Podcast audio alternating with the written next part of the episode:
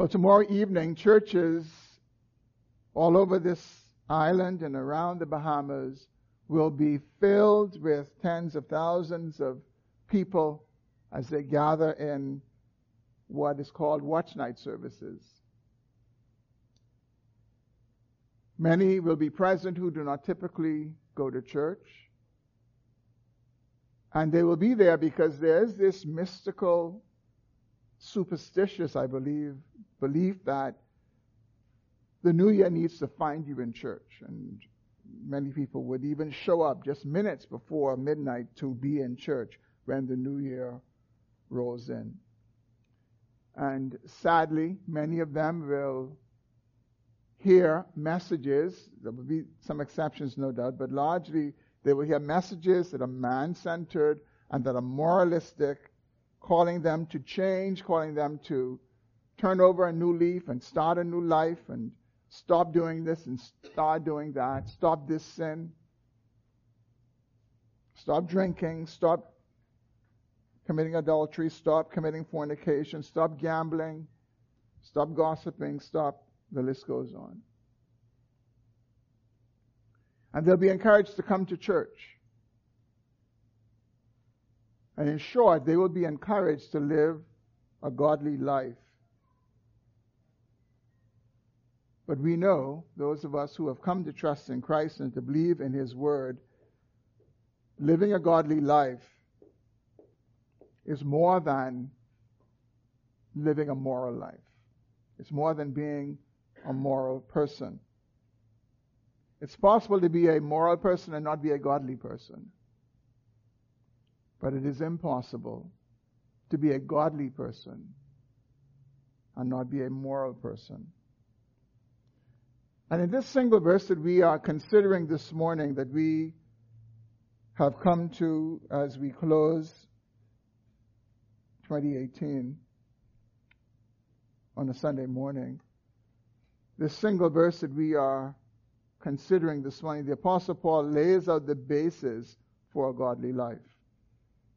And so if you've not yet turned there, would you please turn to 1 Timothy chapter 3? And although our attention this morning will be focused on the single verse, verse 16, I want to begin reading in verse 14. 1 Timothy chapter 3, beginning in verse 14. And I hope to leave time at the end for questions if there are any. Paul writes, I hope to come to you soon, but I am writing these things to you so that if I delay, you may know how one ought to behave in the household of God which is the church of the living God, a pillar and buttress of the truth. Great indeed, we confess, is the mystery of godliness. He was manifested in the flesh, vindicated by the Spirit, seen by angels, proclaimed among the nations, believed on in the world, taken up in glory. Let's pray. Father, we're grateful this morning that we're able to gather as a church. We're able to lift our voices in song and in prayer to you, and now to sit under the preaching of your word. Lord, speak to our hearts. We ask, Lord, that you would Grant us illumination as we consider this text this morning. Lord, I need your help that I have prayed for privately and I now do so publicly. Lord, no one is sufficient to proclaim your word to your people. So, Father, I pray that you would cause my sufficiency to be of you. And I ask, Lord, that you would grant us all the ability to hear as we ought, that we might obey as we should. Help us, Lord, to live the lives that are pleasing in your sight. We pray in Jesus' name. Amen. The Apostle Paul wrote the letter of 1 Timothy to his spiritual son Timothy and to the church that he pastored in the city of Ephesus. And in verses 14 and 15, we find the reason that the Apostle Paul wrote to Timothy and to the Ephesians. He writes, I hope to come to you soon, but I am writing these things so that, if I delay, you may know how one ought to behave in the household of God, which is the church of the living God, a pillar and buttress of the truth. Paul's reason for writing to Timothy was that he was concerned that God's people knew how to conduct themselves. And Paul was not talking about how they behaved in a building, because the truth is they didn't have them. They would have met in homes, and interestingly, Paul would have just been talking about how elders are to govern their homes, how, how they are to lead their homes, and now he would refer to God's people as the household of God. And when Paul talks about how we are to conduct ourselves, how we are to behave, he's not talking about how we behave in a building, but how we behave as the building, the building of God, as the people of God, as the spiritual house of God. And Paul was concerned about this. So concerned that he did not want to leave to chance the possibility that he may be delayed, and Timothy would not have the benefit of these instructions. And here in 1 Timothy 3:16, the apostle Paul helps us to see that godliness, this life that he was certainly calling the church to, this conduct that he was calling them to, that godliness, this life you're called to live, is not a list of do's and don'ts. Even though it can appear to be that, since those who are godly abstain from certain ways of living, they abstain from sinful practices, and they seek to do godly things. But Paul makes it very clear that this life of godliness is not a list of do's and don'ts. What the Apostle Paul helps us to see in verse 16 is that godliness is rooted in the person and work of Jesus Christ. Godliness is rooted in the person and the work of Jesus Christ. And since we are in such a time where truth has fallen on hard times, I would add a word to that and say true godliness is rooted in the person and work of Jesus Christ. In other words, it is the substitutionary sacrifice of Jesus Christ. It is his life and his death, without which it would be impossible for any one of us to truly live a godly life that God calls his people to. We just couldn't do it. And that's because God Himself transforms and changes the lives of people who have put their faith in Jesus Christ as Savior and Lord. It's not a list of do's and don'ts, not a list of regulations. Here in 1 Timothy 3:16, the apostle Paul refers to godliness as a mystery, which is an interesting word for us and a word that we sometimes confuse to think that it means something that is hidden or something that is mysterious to understand. But in the New Testament, when the word mystery is used, it's used in a different way. It has a totally different meaning. Mystery in the New Testament means something that was formerly hidden that God has now revealed. It was formerly hidden, but now it is revealed. And here in verse 16, the Apostle Paul shares with us what has been revealed about godliness. And it is this Godliness is rooted in Christ. And then Paul proceeds to remind Timothy and the church of this truth by restating in verse 16 what theologians, many theologians believe was a well-known confession of the church at that time. It was a formulation of words that communicated what the church believed. And in particular, what the church believed about Jesus Christ, because Jesus Christ is both the center and the controversial point of the Christian faith. And this was something that they believed. They believed it deep in the core of their being. This was not just mere words. They believed this to the point that they were willing to die for it. And indeed, some of them did die for it. This was the foundational theology of the church, the basis upon which godliness is possible. And again, it was a corporate confession of the church at that time. And to be able to appreciate why this would have been that way, we have to remember what the church would have looked like at that time. The church started in Jerusalem. It was a Jewish church predominantly, but as the church grew and as the church spread, it became predominantly a Gentile church. And these Gentiles would have come from a, from a non Jewish background without the backdrop of the Old Testament. They would have come out of paganism. And what they would have been hearing, these things would have been new. As a matter of fact, even the idea of Jesus Christ as Lord and God would be foreign to Jews who had the Old Testament.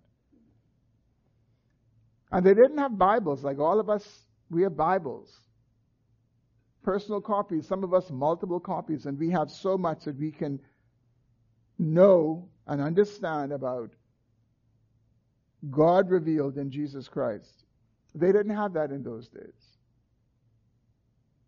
The scriptures that they had, the Old Testament scriptures, were written on, on parchment, which is this very expensive material from the skin of animals, and it was rare. You didn't own a copy of that in an ordinary way. And the New Testament was just being written at the time. It wasn't completed as Paul is writing this. And so much of the instruction for the church was oral. They, they were told and they heard it. It was verbally expressed. And one of the ways that the church leaders sought to teach the church and instruct the church was through confessions or through hymns, words that they would craft that they could memorize and they can be able to confess together. And so theologians believe that this formulation that we find in verse 16 that Paul says, great indeed we confess is the mystery of godliness and he begin, and he, he lays out these, these statements.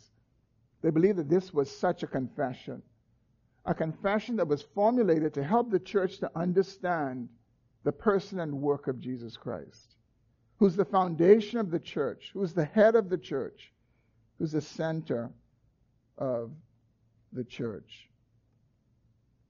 This was the truth that they were to uphold and to live out. This, this verse verse 16, these statements that the Apostle Paul gives, they are a kind of summary of the journey of Christ into this world and out of this world. They speak about the entirety of his life and his ministry on the earth. And Paul expresses the mystery of godliness in these six statements about Christ. And there are theologians who actually believe that in the crafting of these statements, that they are paired together. There are six of them, and so they are paired together in three groups. And they are first, manifested in the flesh, vindicated in the spirit. Those two connected together. Seen by angels, proclaimed among the nations and then believed on in the world, taken up into glory. In his comments on this verse, in his commentary on 1 Timothy, deceased British pastor and theologian John Stott summarizes these three paired statements under three very helpful summary headings. The first one is the revelation of Christ. And so he summarized, he was manifested in the flesh and vindicated in the spirit. And the second, the witnesses of Christ, is his summary for he was seen by angels, proclaimed among the nations. And then the reception of Christ is his summary for he was believed on in the world and taken up into glory. And so this morning I want to follow John Stott's summarized uh, headings of these six statements about Christ.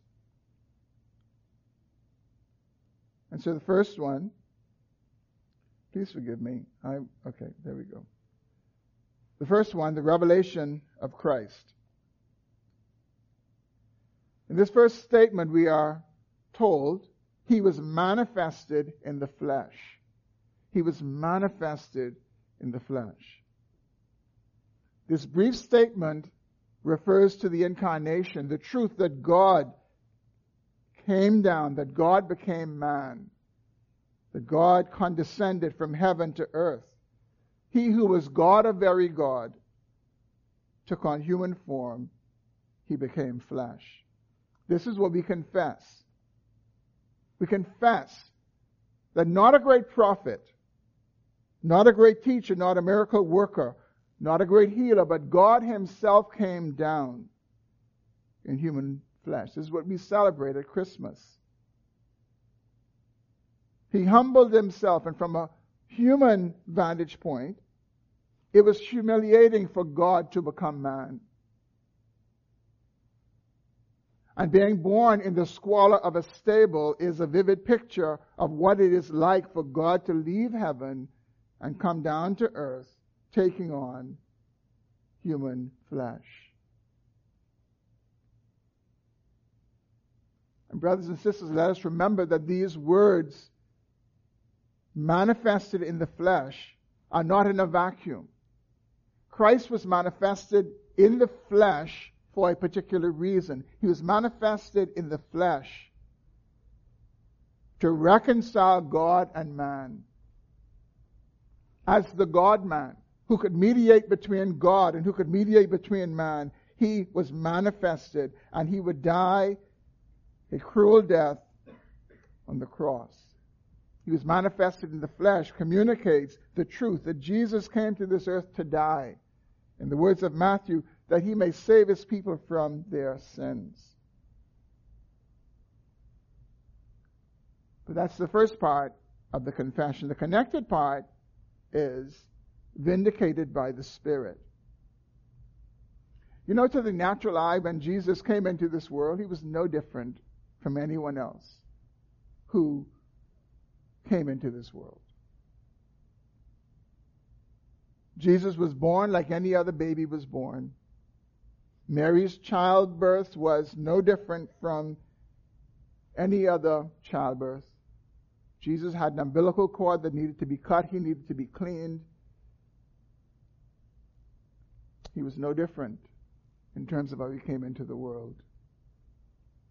His family treated him no differently than the other siblings were treated.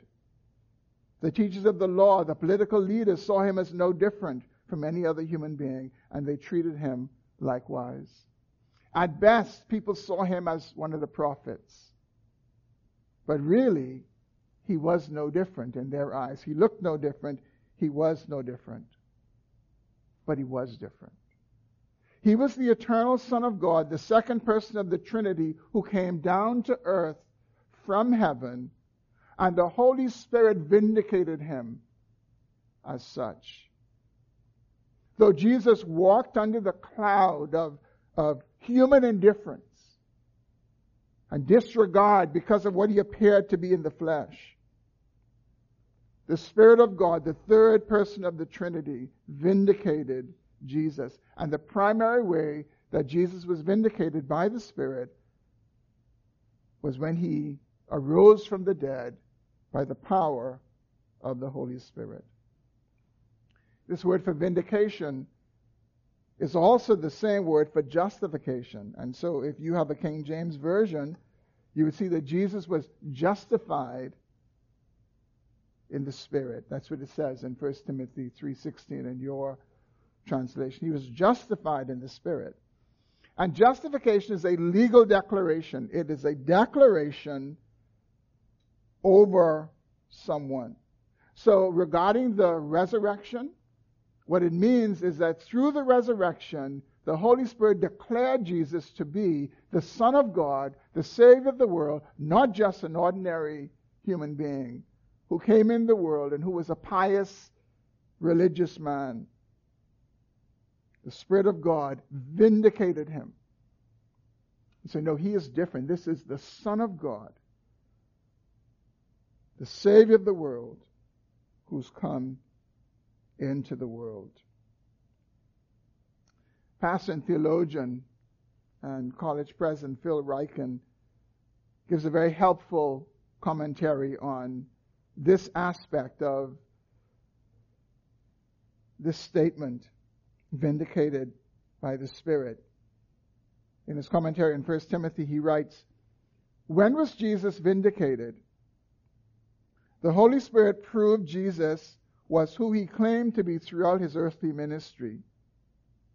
The Spirit proved it was at Jesus' baptism when he descended. The, the Holy Spirit proved it at Jesus' baptism when he descended upon him from heaven like a dove. We see that in Matthew 3:16. He proved it by preserving Jesus from sin throughout his earthly ministry. He proved it whenever he performed miracles, especially when he drove out demons. And then he goes on. The Spirit vindicated the Son in all these ways, but most of all, He did it through the resurrection. When Christians think about the resurrection, we usually think first of God the Son, who was raised up from the grave. We may even remember that it was God the Father who raised him. But Easter Sunday is also a day to praise God the Holy Spirit. The resurrection was such an important event that it required the work of each member of the Trinity. God the Father raised God the Son from the dead by the power of God the Holy Spirit. This, brothers and sisters, we confess that Jesus was revealed to be the Son of God, both when he was manifested in the flesh in his incarnation and when he was vindicated by the Spirit in his resurrection. I think that we can sometimes maybe read too fast so we don't think enough about the life that Jesus lived with his family who didn't see him for who he was as he lived, and even for his own disciples who did not see him for who he was as he was among them. It took the vindication of the Spirit of God three years approximately after he had lived on this earth to raise him up and say, This indeed is the Son of God. This indeed is the Savior of the world. And it is through that vindication that these disciples, who were careful for their own lives, protecting their own lives, would then go on and lay their own lives down and die for this one who they now see is the Son of the living God. Is it not interesting that the Apostle Peter, the one who got the revelation about Jesus, that he was the Christ, the Son of the living God, that he is the one who openly and in the most graphic way, they all betrayed him, but Peter betrayed him three times, even after getting that revelation. The Spirit, in the end, vindicated the Lord Jesus. and enable these disciples to so believe that that they were willing to die for him. In the next two statements, we see, second, the witnesses of Christ. First, we're told that Jesus was seen by angels. Angels witnessed the Son of God coming from heaven to earth as the Savior of the world. The Gospel writers tell us on several occasions that Jesus was seen by angels. First, we read in Luke 2 13 uh, through 14 that angels sang at his birth. Mark tells us in Mark 1 12 through 13 that angels ministered to him when he was tempted in the wilderness. And ministered didn't just mean they rubbed his head or something. Ministered meant they, they spoke to him. They, they addressed him. They communicated to him. Angels are intelligent beings. In the same way the angel was able to go and address Mary and, and, and address Zechariah, these angels would have ministered to Jesus. And these angels were not ignorant of the divine plan. These angels would have seen Satan himself fall from heaven. They would understand the fall of man. They would understand the need for redemption. They would understand God's plan through this person, the second person of the Godhead, the Son of God, to bring redemption. Luke also tells us in Luke 22, verse 43, that an angel appeared to him and strengthened him when he was praying in the Garden of Gethsemane. The Gospel writers also tell us that angels witnessed the resurrection. And then finally, Luke, the writer of the book of the Acts of the Apostles, tells us in Acts 1 9 through 11 that angels witnessed the ascension of Jesus into heaven in his commentary on this line of the confession in 1 Timothy 3:16 theologian Thomas Oden succinctly summarizes these angelic sightings of Jesus this way referring to the angels he writes these ministering spirits sang at his birth ministered in his hour of temptation guarded his sepulchre attested his ascension and expected his return. So part of the confession of the church is angels saw the Son of God when he had taken on human form. And again, we can only imagine the thoughts of the angels when they saw the one who created them, who had taken on human form, who had taken on flesh in order to redeem fallen mankind. We can only imagine the thoughts going through the minds of the angels as they beheld their Creator. As they beheld the one who would come and die to redeem fallen mankind. And so, what we have, what the formulation is telling us, is that we have not just earthly witnesses, we have not just men who have proclaimed these truths, who have seen the Son of God, but there's also the heavenly witness. There's a witness among the angels as well. Connected to this fourth part of the confession is the next part proclaimed among the nations. As Jesus ascended into heaven, he commanded his 11 apostles to preach repentance and forgiveness of sins to all the nations. They could now go and legitimately do that to all the nations because Jesus had resurrected from the dead. We call this the Great Commission. The proclamation was about the person and the work of Jesus Christ and the fact that there is no other name under heaven whereby we must be saved. And so the disciples began in Jerusalem, and then in Judea and Samaria and to the nations beyond, and they preached Christ. And not just Christ, they preached Christ crucified. They preached Christ raised from the dead. They preached Christ ascended into heaven. They preached Christ coming again. Christ was preached to the nations by those who were eyewitnesses of his life and death and resurrection. And then we who have come to believe their testimony, we also preach Christ, and we preach Christ crucified. And here we see the contrast between the heavenly witnesses, the angels, and the earthly witnesses, men and women who proclaim Christ among the nations. And then, third and finally, we come to the third summary the reception of Christ. The first is believed on in the world. The gospel was preached among the nations. People believed on Jesus. And as the gospel is preached today, people believe.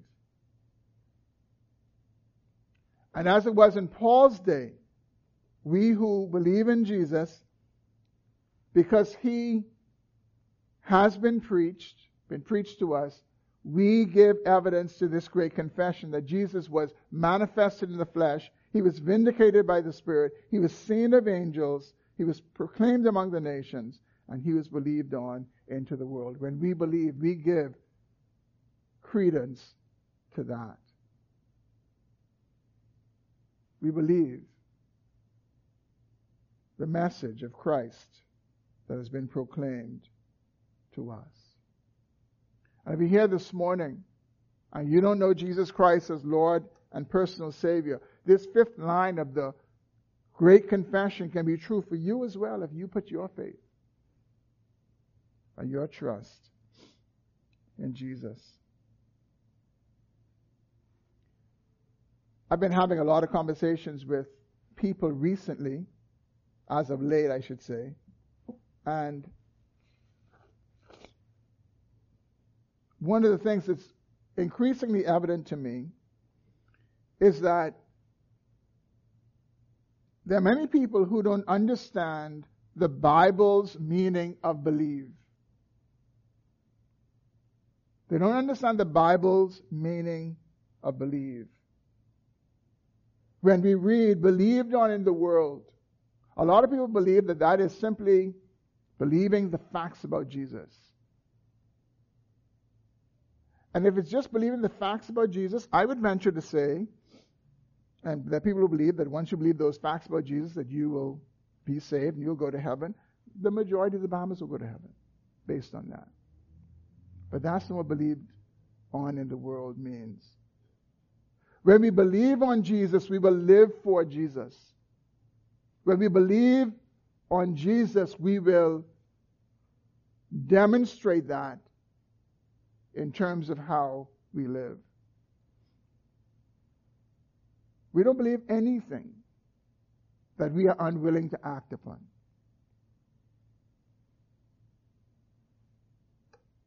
And, and that is the test. Believing is living. Believing on Jesus is evidenced by the fact that you live for Jesus. And truly, someone should be able to look at our lives and look at how we live and for whom we live and be able to tell if we truly believe in Jesus. It shouldn't be just a verbal confession, yeah, I believe in Jesus, and our lives are saying something completely different. And this is one of the great deceptions today, where the enemy is causing many people to believe that because they have some data about Jesus, and because they even feel warm in their hearts about Jesus, that they believe in him. And the truth is, anyone who's away from God, who has not been reconciled to God through Jesus Christ, hates God and hates Jesus.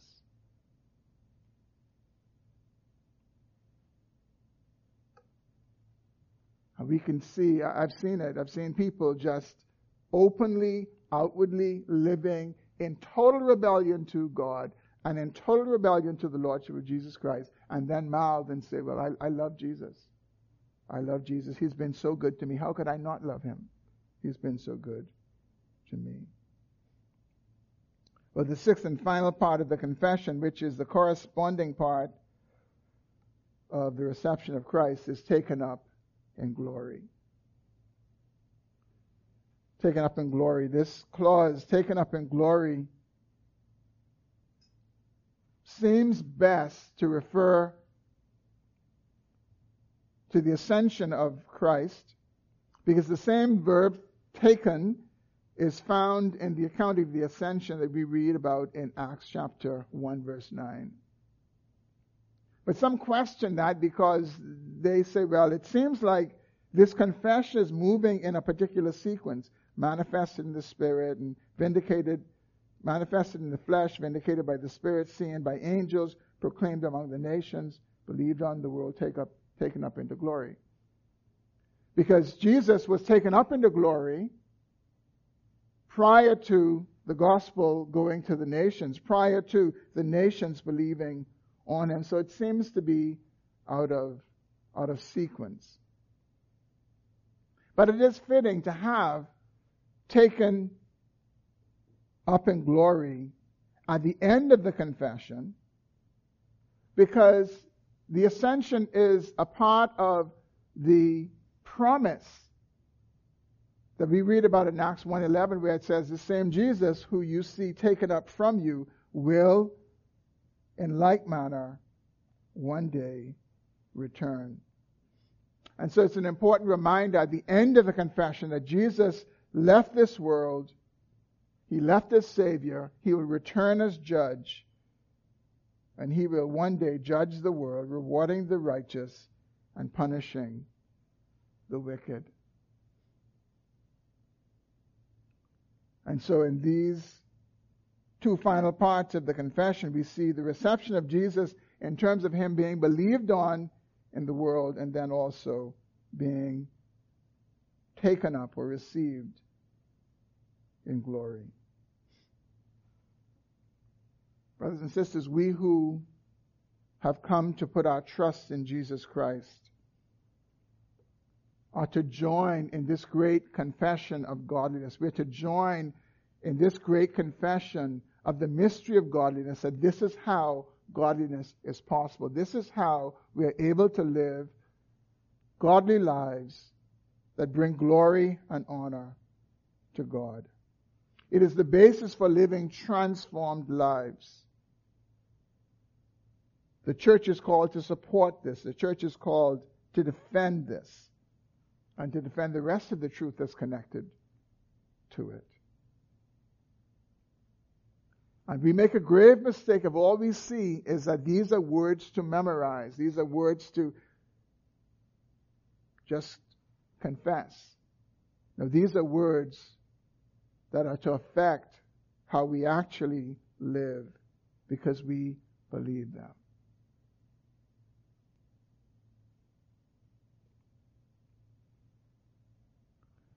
I want to conclude with a somewhat lengthy quotation from Philip Ryken when he concluded his commentary on this section of Paul's letter to Timothy. Here's what he writes. What does it mean to live worthily of the mystery of godliness? Since Jesus was manifested in the flesh, let us glorify him with our bodies. Let us use our hands to help, our lips to bless, and our minds to serve. Since Jesus was vindicated by the Spirit, let us pray that we ourselves will be vindicated on the day of judgment. Let us ask God to prove that we belong to Him by giving us glorious resurrection bodies. Since Jesus was seen by messengers, let us join the angels and the apostles in their worship around the throne. Since Jesus was and is proclaimed among the nations, let us testify to his grace, declaring the glory, sorry, declaring the gospel to everyone we love, and sharing in the worldwide work of missions, so that all peoples might praise him. Since Jesus was and is believed on in the world, let us believe on him with all our hearts for salvation as well as for everything else we need. Last of all, since Jesus was taken up in glory, let us await his soon return with eager expectation, longing for the day when we will see the great mystery for ourselves. And may God help us as a church to believe and to live this great confession for the glory of God. Amen. Let's pray. Lord, thank you for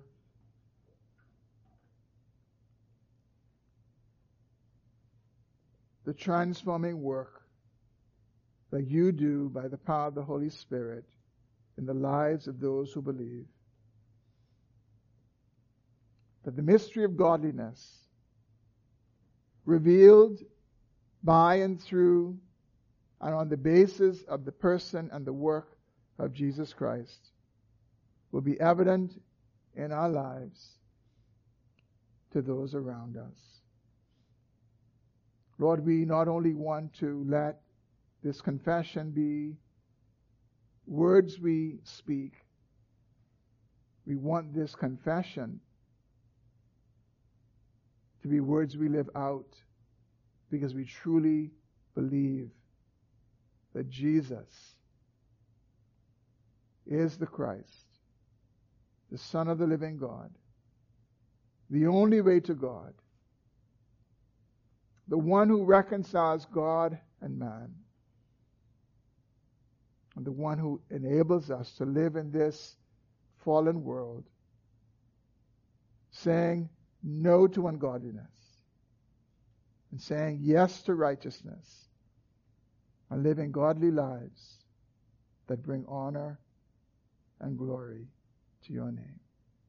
God, help us to live this out, we pray. In Jesus' name, amen.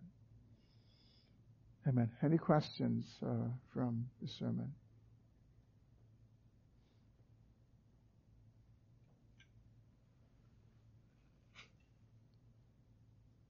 Any questions? No?